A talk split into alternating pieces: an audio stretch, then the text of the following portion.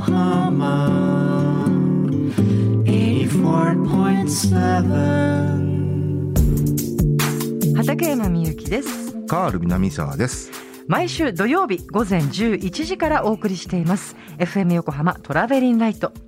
この番組内で毎週いろいろな切り口で洋楽をご紹介しているヒッツボックス。本日2022年4月9日の放送では好き好きおせっかいシリーズ今回はアリアナ・グランデが好きな人はこれも好きというテーマでお送りいたしました。このオンエアをもう一度聞きたい曲も合わせて聞きたいという方ラジコのタイムフリーでぜひ聞いてください。このエピソードのさ説明欄にリンクがあるのでそこから飛んでチェックしてみてください。はい、えー、で、えー本日お送りしたのは、はい。ハートブレイカー、えーマライア・キャリー、フューチャリング JG、はい、えー、Look What You Made Me Do、うんテイラー・スウィフト、はい、Better Be Good to Me、ティナ・ターナー、この3曲ですね。うんうんうんうんまああのね、このシリーズっていうのは、まあおそらくこれからもね、いくつかやりますけど、はい。ほぼほぼ私の独断と偏見だし、あのーなんていうのかな、あー彷彿とさせる、えーまあ、影響を受けた、えーまあ、いろんな意味合いがありますけど、うんうんうんうんうん非常に感覚的なものではありますけどね、うんまあまあまあ、うん。なでもでもちゃんと流れはよくわかりましたよ、うん。ありがとうございます。本当に。はい。うん。うんね。うん、まあまあアリアナ・グランデなんていうのはちょっとね、はい。あのーまだ歴史も浅いし浅いっていうか、あのーまだね今現行のアーティストだしね、はいはいはい。なかなかあのーこう触れるのが難しいところはあるんですけど、うーん。いやあのーこういった意味でねあのーいろんなものから影響を受けたってね突き詰めて考えてみるとはい。あーおそらく DNA ですか？いや、それもあるんですけど、おそらく、はい。あの、100%と言っていいんですけど、うん。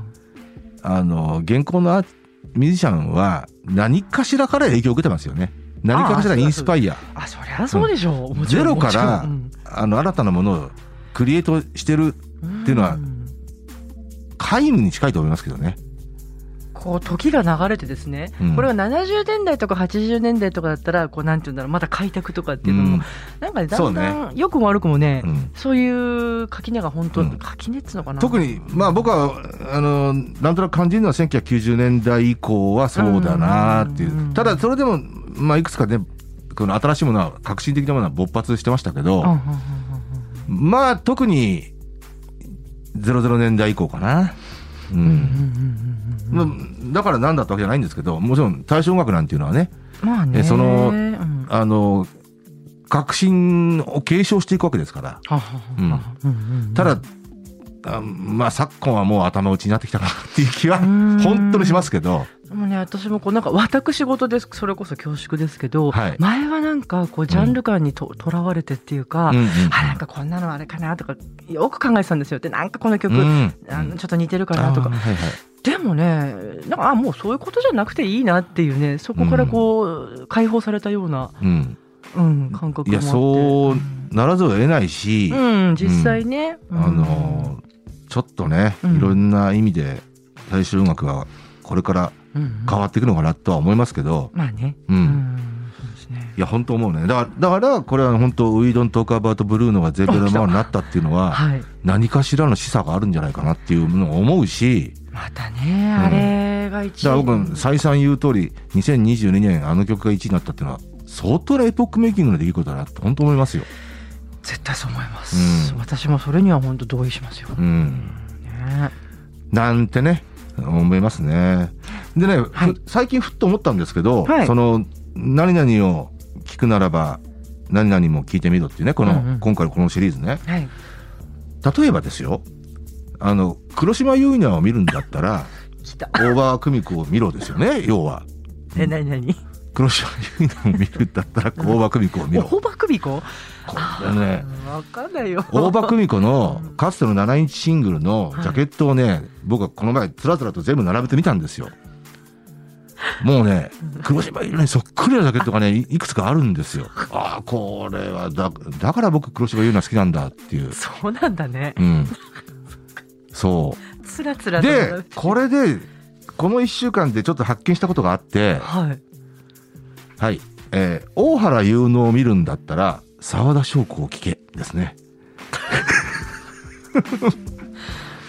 えっ、とね、僕はあのー毎日4、5時間レコード部屋にこもって、ま、まだ聞いてます？まだ聞いてます。ままだ整理が終わってないんで、7日の、あ、もうすぐ整理が終わるんだけど、寂しいなと思ってるんだけど。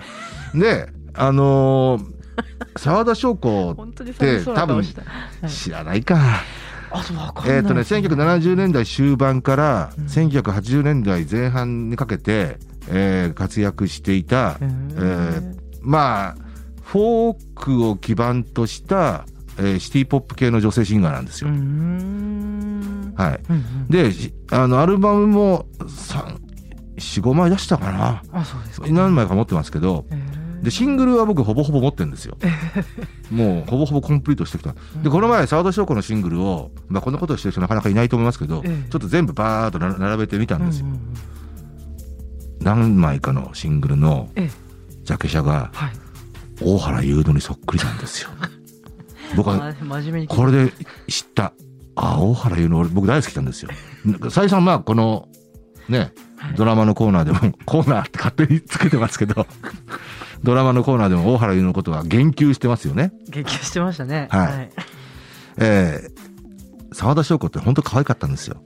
あ、ルックスも良かったんだ。そうーうんんまあまあ、どっちかというとアーティストティックな、あの、うん形でデビューした、して、アイドルシンガーではなかったんですけど、あうーんあのーそれでも僕はもうアイドルシンガーとして捉えていて、なるほなかなかね、決定的な人とがなかった人なんですけど、うんうんうんまあ、シオンっていう曲が、そう、中ヒットはししましたけどど。ねう。ん可愛かったんですよ。今いくつぐらいなのその時、二十歳前後、まあ、デビューしたのね、確か10代ですね。うんあ、あ僕と同い年した、ほぼほぼカルさん。とあんま変わんないんだ。62年、僕と同いあ年した。じゃあまさに。うん。そうそう、だからそうなんですか。そうだね。70年代終盤にデビューした時に10カルさんと同い年代。僕と同じぐらいですね。あ、そうですか。うん可愛かったのよ。そうだね。すごいね、顔芸じゃないんだから。清楚な感じで、いい子って感じの可愛い顔してんですよ。へー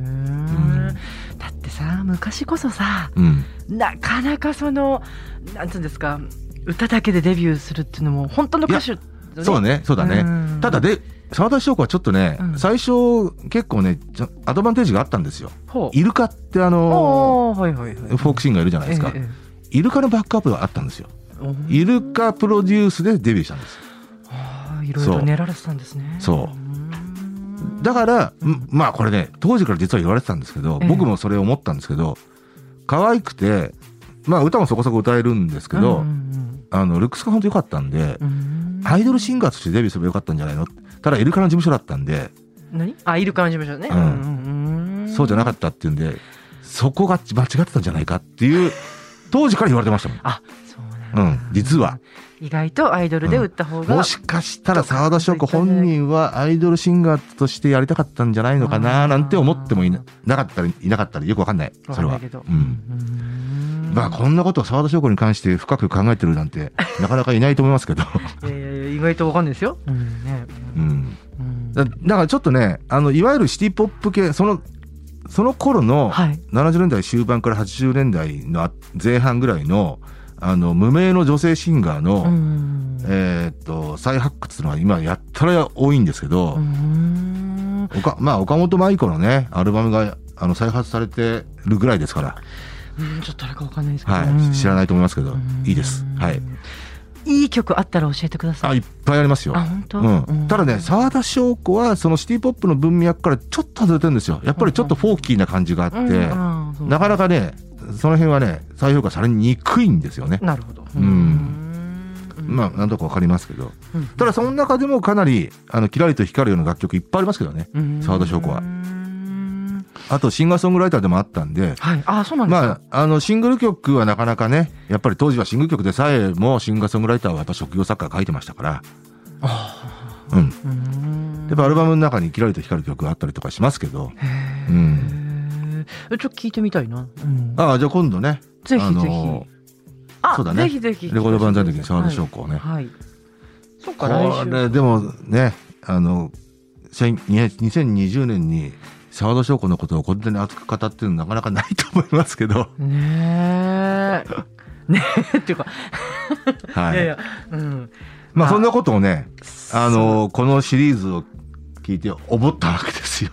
だから大原優のをね、うん見るなら沢田翔子を聞いて、びっくりするぐらい似てるシャケシャがあって、へえだからああ、沢田翔子当時好きだったなと思って、だから僕大原優乃好きなんだ。もうこれ3回聞かさ お。ねえ、で、今回のクール、4月、4月クール、まだね、ゼロは全部始まってないですけど、大原優乃って、ここ1年、2年、ほぼほぼ毎クール何かに出てたんですよ。全クールはね、真夜中にハロー。あと、まあ、あの、ネット系でしたけど、あの、あれね、泡と石鹸、はあなんか言ってたうんはい、はいガールガンファイト、えー、ゆるキャン2、なんていうのがここ1年の、あれですね。すごい出てるじゃないですか。売れっ子なんですよ、実は。ねなになりつつあるんですよ。うんうん。だから、僕はもう、全国民注目の女優さんだと思いますよ。いや、本当可愛らしいし。し、まった。ちょっとあのスマホ持ってくるの忘れたからどんな人かわかんない。そうね。まあ、あとはね、あのー全国民注目といえば、もういよいよ、あ。来週月曜日から、始まっちゃうの？はい、黒島結菜の、チムチムドンドン、チムチムドン、なんだっけ、タイトル？忘れましたけど。はい、チムチムドンドンかな。いやいや、月部金。あ月曜月月金。あ。あそっか。はい。そっかあれ？えっと朝ドラ？朝ドラ。おーすごいねチムチムじゃなくて、そうだ、チムドンドン。ちむちむにちむちむまあ沖縄のね沖縄料理のことに脚光を浴びさせて、うーんあの半年間いろんなことが繰り広げられるんですけどまあ、黒島結菜。せまあ、僕はね、うん多分ほとんどの人はそうだと思いますけど、正座してみますから。はい。敬礼っつってはい。正座して敬礼して。はい。はい。はい。じゃあ皆様もまあちなみにカムカムて、カムカムエブリデーがね、やたら、カムカムエエブリバディ？ブリデー、あ、毎日、毎日じゃなくて皆さんでしたか。エブリバディ？まあ、あの、僕もね、全部は見てないですけど、はい。なんとなく3分の1ぐらい見たかな。うん。だから、歯抜けで見てたんですけど、はい。最終回見たらもう泣いちゃいました。もうねあのずっと熱い心を持ってね。なんとなくストーリーは分かってたんで、うん。うん最終回見たら、先週だったんですけど、うん。も毎週泣いてるよね。う、毎週泣いてる。ええまあいいことですよ。うん。ね。うん。まあ心の若さを保って。まあ、あとはこの4月クールのドラマはね、はい。まだ4、5本しか始まってないんで、うんうん。はい。うんなるほど。これからまたいろいろ言及していこうかなと思っております。ドキドキ。はい。はい。はい。さあ、ということで、そろそろお時間となりました。えー、聞いてくださってありがとうございます。ありがとうございましたねた。さよなら。さよなら。